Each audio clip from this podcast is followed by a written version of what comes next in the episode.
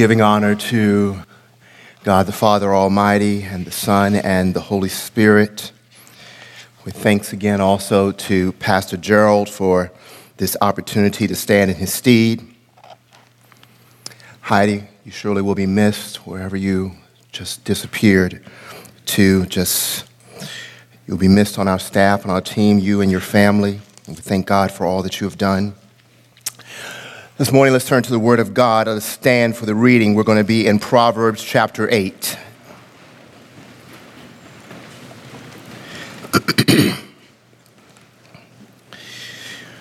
Proverbs chapter 8, beginning with the 22nd verse, reading through the 36th verse. I am reading from the English Standard Version this morning. The Lord possessed me at the beginning of his work the first of his acts of old. Ages ago, I was set up at the first, before the beginning of the earth. When there were no depths, I was brought forth. When there were no springs abounding with water. Before the mountains had been shaped, before the hills, I was brought forth. Before he had made the earth with its fields, or the first of the dust of the world. When he established the heavens, I was there. When he drew a circle on the face of the deep. When he made firm the skies above. When he established the fountains of the deep.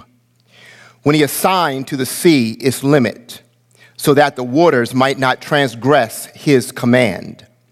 When he marked out the foundations of the earth then I was beside him like a master workman, and I was daily his delight, rejoicing before him always, rejoicing in his inhabited world, and delighting in the children of man. And now, O sons, listen to me. Blessed are those who keep my ways. Hear instruction and be wise, and do not neglect it. Blessed is the one who listens to me, watching daily at my gates, waiting beside my doors. Whoever finds me finds life and obtains favor from the Lord. But he who fails to find me injures himself. All who hate me love death. This is God's word. You may be seated. Let us pray. We bless you, Father, for your kindness in meeting with us in worship and in dwelling among your people, walking among us. We praise you, the one with all power, the power to redeem and to heal, to deliver and to save, to pour out mercy and also to give wisdom.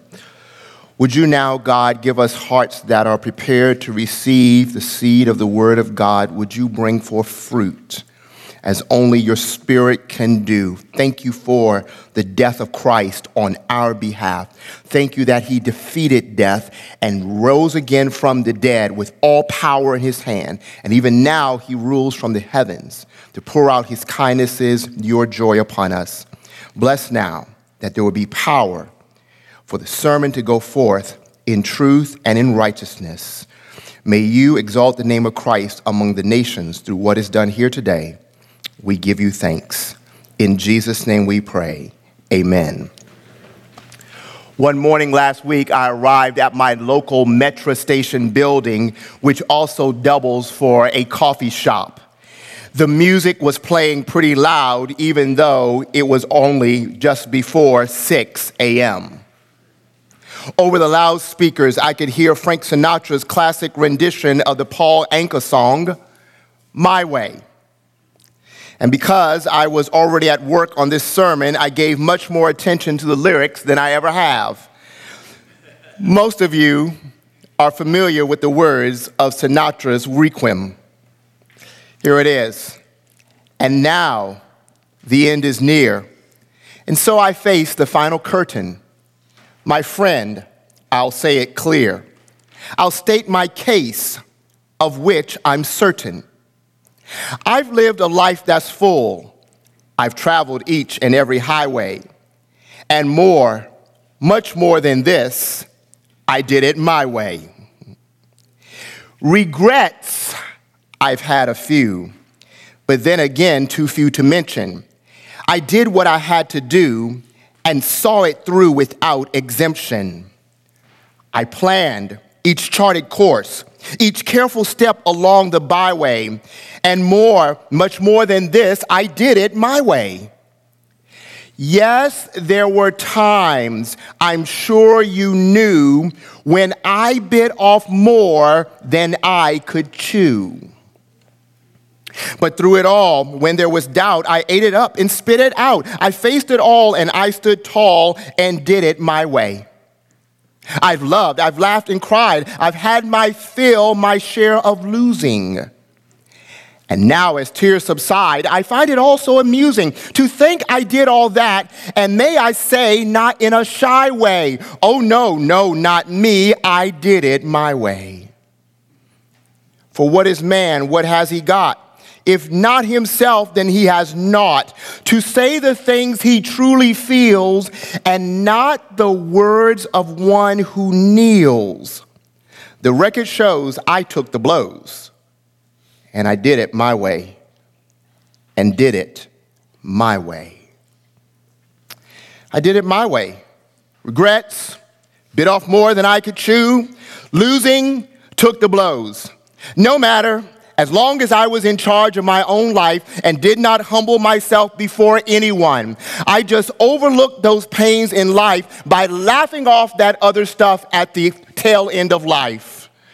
The laughter part is not so much in touch with day to day realities or truthfulness, but the song remains a tremendous celebration of human autonomy. Naturally, we desire to be autonomous. We want to go it alone, taking the risk and defeating the odds. We want to figure it out on our own or to show everyone that we do know what we're doing when everyone else is saying, no, don't do it.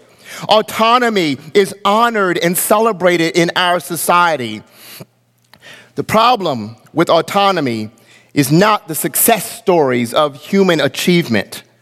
The problem is the wishes for do overs in midlife when there are no time machines to reverse the course set by a decision or decisions ages ago. And the problem is the pain and guilt and sorrow that accompanies our regrets. Yet those painful spots we carry within point to something greater than a desire for autonomy. For if autonomy yielded perfection, the autonomous could not experience pain. The painful spots instead point to a real and inherent need for guidance toward joy rather than pain. In Scripture, this is known as the need for wisdom. And thankfully, the Bible also has a book full of wisdom, wisdom from the very mouth of God, and that book is Proverbs. Now, before we go to Proverbs, if you have been following our series, we have been defining human existence as being created with the desire to need. We do not live in this world as needless or totally self sufficient or without desires for more wired into our beings. We desire love, peace, purpose, and dignity. Like the rock badgers in Psalm 104, as Pastor Gerald explained, we all look beyond ourselves to something greater than ourselves to fill our deepest longings. Also, if you have been following our series, you know that we have been starting in Genesis 1 through 3 as the basis of our discussion. We are looking at what the Lord did in the creation account of Adam, Eve, and all humankind in order to see our needs, to understand why such needs exist in the world, and what Christ does to redeem those needs and be their fulfillment. Such needs, we have said, have been here since the beginning of human time. Human time and its beginning is the very place in history where Proverbs 8 will address autonomy and the need for guidance by showing us the value of gaining wisdom. So in Proverbs 8, 22 through 36, which we just read, we will see a few things. First thing we'll see is that guidance predates the creation. Proverbs 8:1 tells us that wisdom is speaking. If you were to roll back to the top, for which we do not have time, you would see I, wisdom, is the one that is speaking. The writer personifies wisdom as a beautiful maiden offering herself in marriage to those in need of her. In a bold claim of her own value to you and I, she says that she was here before the creation of all things. That is, she was here before Genesis 1 1. Before in the beginning God created. She was here before the Spirit of God hovered the face of the waters in Genesis 1 2. Wisdom was here before God said, Let there be light. The all powerful, all knowing, and truly self sufficient Creator saw the use of wisdom as necessary for what he was about to do in the creation. So, certainly, wisdom must be good for and needful for feeble, finite, and limited in knowledge creatures like us. And if you are here today and have trouble with thinking of yourself as finite or feeble, just remember that God does not go to the doctor or cough or sneeze. And remember that God does not take showers or need Dio. That's us. The birthing language used in this passage, you see it over and over again. I was brought forth. Uh, uh, I was uh, before the mountains were shaped, I was brought, brought forth in here. When there were no depths, I was brought forth. That birthing language used in the passage indicates that wisdom is an extension of God. This should not be prize, surprising, for the New Testament describes God as the only wise God in Romans 16. And it is the Apostle Paul also who, after laying out the gospel of God in the decree of salvation for Israel and the Gentiles, who exclaims, Oh, the depths and riches and wisdom and knowledge of God. How unsearchable are his judgments and inscrutable are his ways. For who has known the mind of the Lord in Romans 11? Paul says of God that his wisdom is unsearchable or it's without limit and it is unscrutable or it's incomprehensible. God before the beginning of the world saw the importance of creating a world in wisdom, of utilizing wisdom to make the world and its laws, and to launch his decree in wisdom. Before oceans, rivers, mountains, hills, fields, the creator started by pulling out wisdom so he could create all things wisely. As Pastor Ray Ortlund says, so wisdom is how everything started and how everything still works. Wisdom is the secret code to reality. Wisdom is external to us. When Pam and I were raising our children, the five C's as they are affectionately known, when I wanted to express to them a need to listen to their mother or me, occasionally I reminded them of how it is that we came into this world. I simply said, you know, God could have made us come into this world as an adult, but He did not. He made us come into the world in such a way that we would need guidance from parents the moment we arrived until you get out on your own. Of course, we need guidance. This is the most obvious need. We were not born into the world with knowledge of how to do everything or even of anything. And even those of you who act like you know everything, you do not know all things completely or perfectly.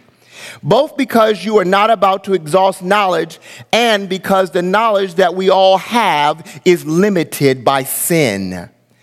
But God used wisdom Adam and Eve needed that wisdom. You and I need such wisdom. We need guidance from something or someone that is external to us, the same way God had guidance in the creation. These verses also show that guidance is present in the created order, making all things perfectly beautiful and joyous. I like seeing delight and rejoicing associated with wisdom in these verses. Down in verse 30, it says that when God was doing all the creation, wisdom says, Then I was beside him like a master workman, and I was daily his delight, rejoicing before him always, rejoicing in his inhabited world, and delighting in the children of man. As one of the commentary writers says on this verse, joy breaks out whenever wisdom is exercised. wisdom intends enjoyment, as the Proverbs 8 figure of speech shows. It is not that wisdom is a person co creating with God. That's not what Proverbs mean when wisdom says I. God is the one exercising wisdom as he makes all things, and God is getting delight and rejoicing in doing so because wisdom is working with him in the creation. Wisdom made God happier in his already eternally full happiness. God was guided by wisdom to establish VY Canis Majoris, the largest, brightest known star in the universe, and place it 4,900 light years away from where he would place the earth. He stepped back and said, Oh, yeah, I like that. And when God made the Whirlpool galaxy in what looks like a swirl of stars and made it visible to amateur astronomers by telescope or even by binoculars, he nodded with joy and said, isn't that beautiful? Thank you, wisdom. And when God made the elusive giant squid, the powerful workhorse, the tameable and loyal dog of many stripes, and the annoying mole, when God was creating waterfalls, beaches, great lakes, and kayakable rivers and creeks, kayakable is not a word, but we're going to use it today and Great Northern Lights, all for interest, excitement, research, and utility to us in this present world. He put the final touches on each, looked at wisdom with a big smile, and said, Great job. As John Calvin wrote, there is not one little blade of grass, there is no color in this world that is not intended to make people rejoice. Most of us do not like authority figures telling us what to do, and we certainly do not want those beneath us in status telling us what to do, as if a lower status keeps people from giving guidance on a matter where their understanding might excel our own.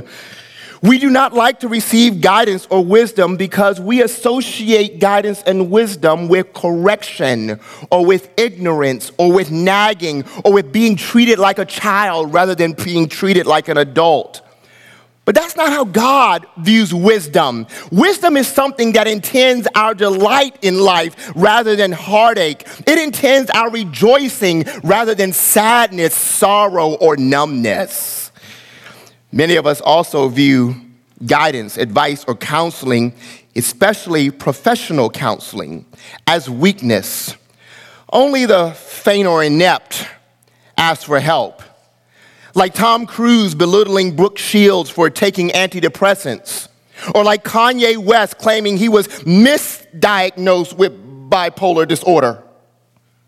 Seemingly because he does not want that label to be associated with his behavior, so we relegate the need for help to those not self actualized, not courageous, or not man enough to handle life. Wrongly, however, we miss out on the powerful knowledge, skills, and God giftedness of professional therapists to move us toward delight and away from anger, despair, confusion, despondency, narcissism, and many more trenches too powerful for self awareness and inner strength to overcome. Guidance is for the weak, so we think but actually it is for those brave enough to admit someone else has knowledge useful to me I cannot obtain on my own. Truthfully, we all have an internal compass that guides us. Often it is guiding us subconsciously rather than consciously. And it is one usually rooted in fear and past unpleasant experiences rather than in pleasant ones. Our compasses try to avoid pain rather than re experience joy. So, if you were hurt by an overbearing or abusive parent, you might not want guidance in parenting. But you probably need it because you are parenting from a stance of avoidance, which can limit your child's experiences because of your own limitations. Or if you were once royally embarrassed by not having knowledge on a topic when speaking in public, you might now be one who gathers all knowledge on a topic so that you can bury in information anyone who challenges you on anything. So when someone else suggests to you that you need to pull back your tone or knowledge when speaking to your coworkers, you cannot listen to such advice. Yet again, the wisdom being offered does not intend to reinforce feelings of pain, it intends to give you delight. The delight like God had in making all things in the creation. A few weeks ago, Pastor Gerald gave an illustration of denying our need for help when we really need it. He spoke of his experiences in going into a clothing store, being encountered by a store associate and asked if he needed help, then immediately saying that he did not need help when nothing could be further from the truth based on the infrequency with which he shops for clothes. See, I see you remember the illustration, okay? You, you remember. Contra to Pastor Gerald, when I go into the store or store, I am begging for help. No, I do not mean when I go into a clothing store. I'm talking about when I walk into Home Depot. I feel that as soon as I walk in, all eyes are on me, and everyone knows that if I walk past the charcoal and light bulbs, which thankfully are at the front of every Home Depot store, that I will be lost or run into hundreds of things that I have no idea how to use. I keep waiting for one of those sales associates to come up to me and say, Sir, you look lost. I think you're actually looking for the Hallmark store down the street. I am open to guidance because I actually feel helpless in that store. Yet, it shouldn't take feeling helpless to get guidance. Instead, because we are helpless before God to do what is pleasing in His sight, because we want what we to do to please Him and we want His blessings on all things in our lives, we should be looking for guidance and relishing in it when we receive it, knowing that wisdom is just a vehicle on the way to more joy.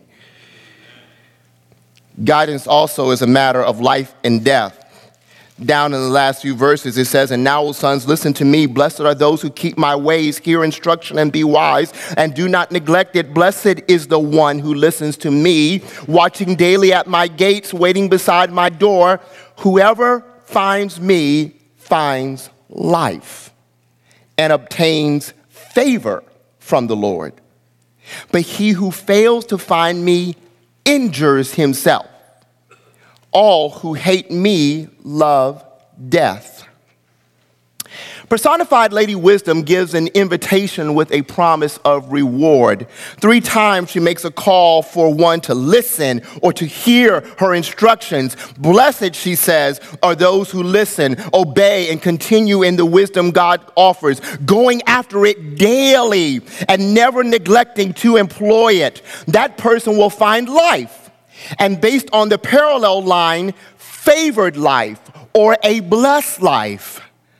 In contrast, Proverbs paints a picture of the one stubborn to hear wisdom from other, others. That one, Proverbs says, injures himself, or literally it says, does violence to himself. It is of one hastening his own death. You are hurting yourself when you do not listen to wisdom, when you will not receive the guidance, advice, counsel we were designed to receive in the creation. We were designed to have need of. You are hurting yourself if you ignore it. We were designed to align ourselves with the way God made the world. When sin entered the world through Adam's disobedience to God's wisdom, the innate need for wisdom and guidance increased even more. If obtaining wisdom were only a matter of personal choice toward preferred likes and dislikes in this life, then getting guidance would be optional. But wisdom is not optional, it is crucial. It is crucial to avoiding bringing about destruction in your life, the very harm and pain you think your autonomy is avoiding. It is crucial to avoid living skewed from God's design, from right and blessing and life. Therefore, you who are running from thing to thing without being settled, you who are running from job to job because everyone treats you wrong, or you can't make money fast enough at this job, then again in the next one. You who are running from school to school because you can't settle on a major or what you want to be or whether to be in school at all. You who are running from relationship to relationship, using and feeling used, allowing untrustworthy people to be in your life. People you can't tell are untrustworthy initially. You who are running from church to church because you can't find one that fits your worship style or programs for children or couples or men's or women's or mission or prayer. Listen. Everyone else in your life who is telling you that you need some help or to slow down or to stay in that job for a few years or to wait before entering another relationship is not against you, nor are they crazy, nor are they wrong, nor are they being a hater. In fact, they're telling you to slow down shows that they care, for it would be uncaring to let you fall on your face again.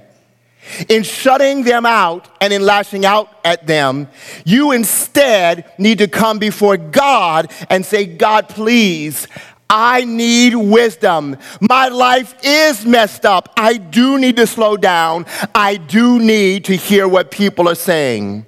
People who love you want you to have that wisdom. They want you to enjoy all the life that you can enjoy in this life and not hasten your own destruction. Since we are talking about a practical need within, allow me to suggest how we can go about gaining wisdom and enjoying it daily. First, since we know that Lady Wisdom's cry continues for the next 23 chapters of Proverbs, or even further than that, you should read Proverbs daily. Read just a chapter a day, or a half a chapter a day, or four to six verses a day. Whatever you do, just read it daily, like it says here, seeking after her daily. Do it daily so that God's words of wisdom become part of your routine, and you have the four or five minutes to do so. Before reading Proverbs daily, at one point, I, uh, or by reading Proverbs daily, at one point, I picked up a proverb that has saved my life more than once, and I failed to listen to it more than once to my own detriment. Proverbs 29 20 says, Do you see a man hasty in his words? There is more hope for a fool than for him. Many days, Lady Wisdom has stepped out her front door with this verse to tell me to keep my mouth shut, allowing me to go home or to go to bed happy and without saying something I would later regret saying. In Proverbs 10 through 30, there are at least 500 more verses like that one to help you make your next 1,000 decisions with divine guidance and joy. And with your reading, I might also suggest that you pray and journal. Journal allow, allows you to reflect and see patterns of what the Lord might be doing and allows you to review the wisdom you gained the days before. Second, respect the structures of order God has established. When the Lord used wisdom to create the material world, He used it also to create the laws and structures that govern how to operate in the world. Wisdom is trying to match how we live with these orders, and I will only discuss two here. First, some structures of order have to do with covenant relationships. By covenant here, I am referring to relationships of mysterious unitings, so that multiple persons in the relationship somehow are also one entity. That is, God placed husband and wives together in the marital covenant. So, in wisdom, in that structured order in which two are one, it is joyful for the husband to listen when his wife gives her opinion, view, appeal, or decision without him feeling his authority is being usurped, for you are joined as one. Now, you might be tempted here to say, isn't that what got Adam into the mess of the fall? To which I would say, no. The issue for both Adam and Eve was listening to a voice with words contrary to what God has spoken. Wisdom, in contrast, has structures of order in place so that you might hear what God has spoken. Saying something like, honey, what do you think? is an act of wisdom and an act of delight.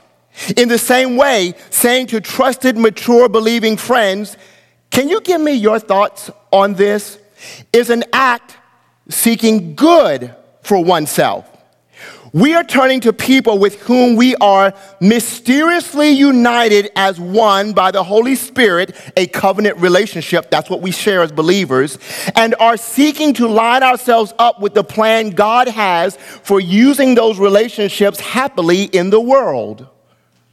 Second, some structures of order have to do with authority and submission. These were built in wisdom so that you could live in gladness before God. So if you dismiss them, you dismiss wisdom and your own gladness. That is, if you are supposed to be at work and you skip work without notice, permission, or by copying a lie, you are going astray from the way God has established the world and his wisdom. So the temporary laughter you gain from getting over people at work will result in foolishness. True delight comes by the wisdom of going to work when you are supposed to be at work or being in school when you're supposed to be at school. If you are not yet living independently from your parents' authority by establishing your own self sustainable authority, then wisdom is to do what your parents tell you to do to live within their rules. That's just how God has made the world. Often I will call my father on major decisions while also asking others to pray. Recently, my three girls wanted me to participate in something, and I did not think the Lord was calling me to participate in it. One of them, unable to convince me to make this decision, asked me, Did you ask your father what he thinks? What did he say? Yes, that was quite bold of her. But it was satisfying for me because she grasped the point of what I had been trying to teach them all their growing up years. Don't make decisions on your own, ask for some wisdom. Respecting structures of order also means staying actively involved in meaningful relationships among your, among your believing friends. In this way, you will have friends with whom you can share your thoughts, hopes, dreams, and reflections so that they can speak meaningfully into your life. Third and last, ask the Lord to open your heart to do whatever He wills, whatever He might ask you to do. The Lord cannot guide you fully if there are areas in your life that are off limits to Him. You cannot demand that He guide you in one area when there is another area He is not allowed in. You are not seeking guidance if you have already ordered everything perfectly in your life and have no room for the troubling, the messy, the interruptions by others with needs or a whole new trajectory of life that God might bring. That is, if you have no room for the messy with God's joy, the interruptions with God's joy, the troubling but with God's joy. Jesus in the Garden of Gethsemane, Gethsemane prior to the cross, looked to God the Father and said, Not my will be done, but your will be done. That will was to give him the most unjust and excruciating death, and for him it was to one as innocent to receive the wrath of God in place of those guilty of sin, in place of you and I. 1 Peter 3:18 says Jesus died on behalf, our behalf, the just one on behalf of the unjust one in order to bring us to God. 2 Corinthians 5:21 says he who knew no sin became sin for us in order that we might become the righteousness of God in him. These verses are among many that show what not my will be done but your will be done entailed and accomplished. It entailed Christ becoming the sin offering to God for us in order to pay the debt of sin we owed, a debt that would have required our deaths. Instead, we get Christ's righteousness so that we can have life before God. When Paul describes what Christ has done, he identifies it as the wisdom of God. In 1 Corinthians 1:18 and following, he says, "For the word of the cross is following folly, excuse me, to those who are perishing, but to us who are being saved, it is the power of God. For it is written, I will destroy the wisdom of the wise, and the discernment of the discerning I will thwart." Where is the one who is wise? Where is the scribe? Where is the debater of this age? Has not God made foolish the wisdom of this world? For since in the wisdom of God, the world did not know God through wisdom, it pleased God through the folly of what we preach to save those who believe. For Jews demand signs and Greeks seek wisdom, but we preach Christ crucified, a stumbling block to the Jews and folly to the Gentiles. But to those who are called, both Jews and Greeks, Christ, the power of God and the wisdom of God. And in verse 30 of that same chapter, he says, And because of him, God, you are in Christ Jesus, who became to us wisdom from God, righteousness and sanctification and redemption. When Christ said, Not my will be done, but your will be done, talking to God, he was acting in the wisdom of God. The death of Christ for sin on behalf of sinners confounds those who think they are wise according to earthly standards, and yet they have no solution for the greatest problem in the world. Their wisdom does not tell them what to do with our sin and our coming judgment before God.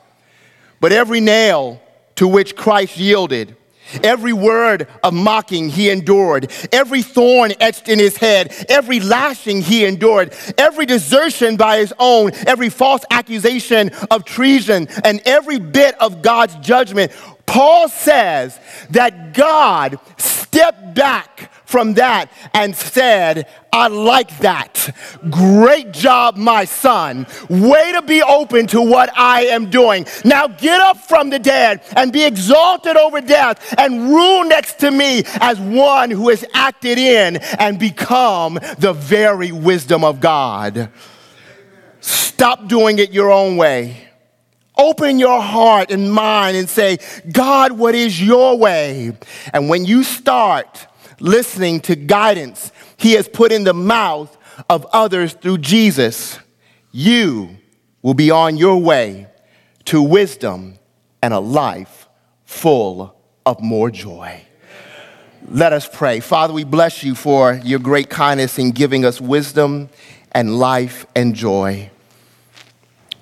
Thank you for creating us to need guidance and wisdom, the very thing that you use in creating us and all things, the very thing that allows us to have gladness and happiness in the things of this present world while looking for your Son to return and claim us as his own.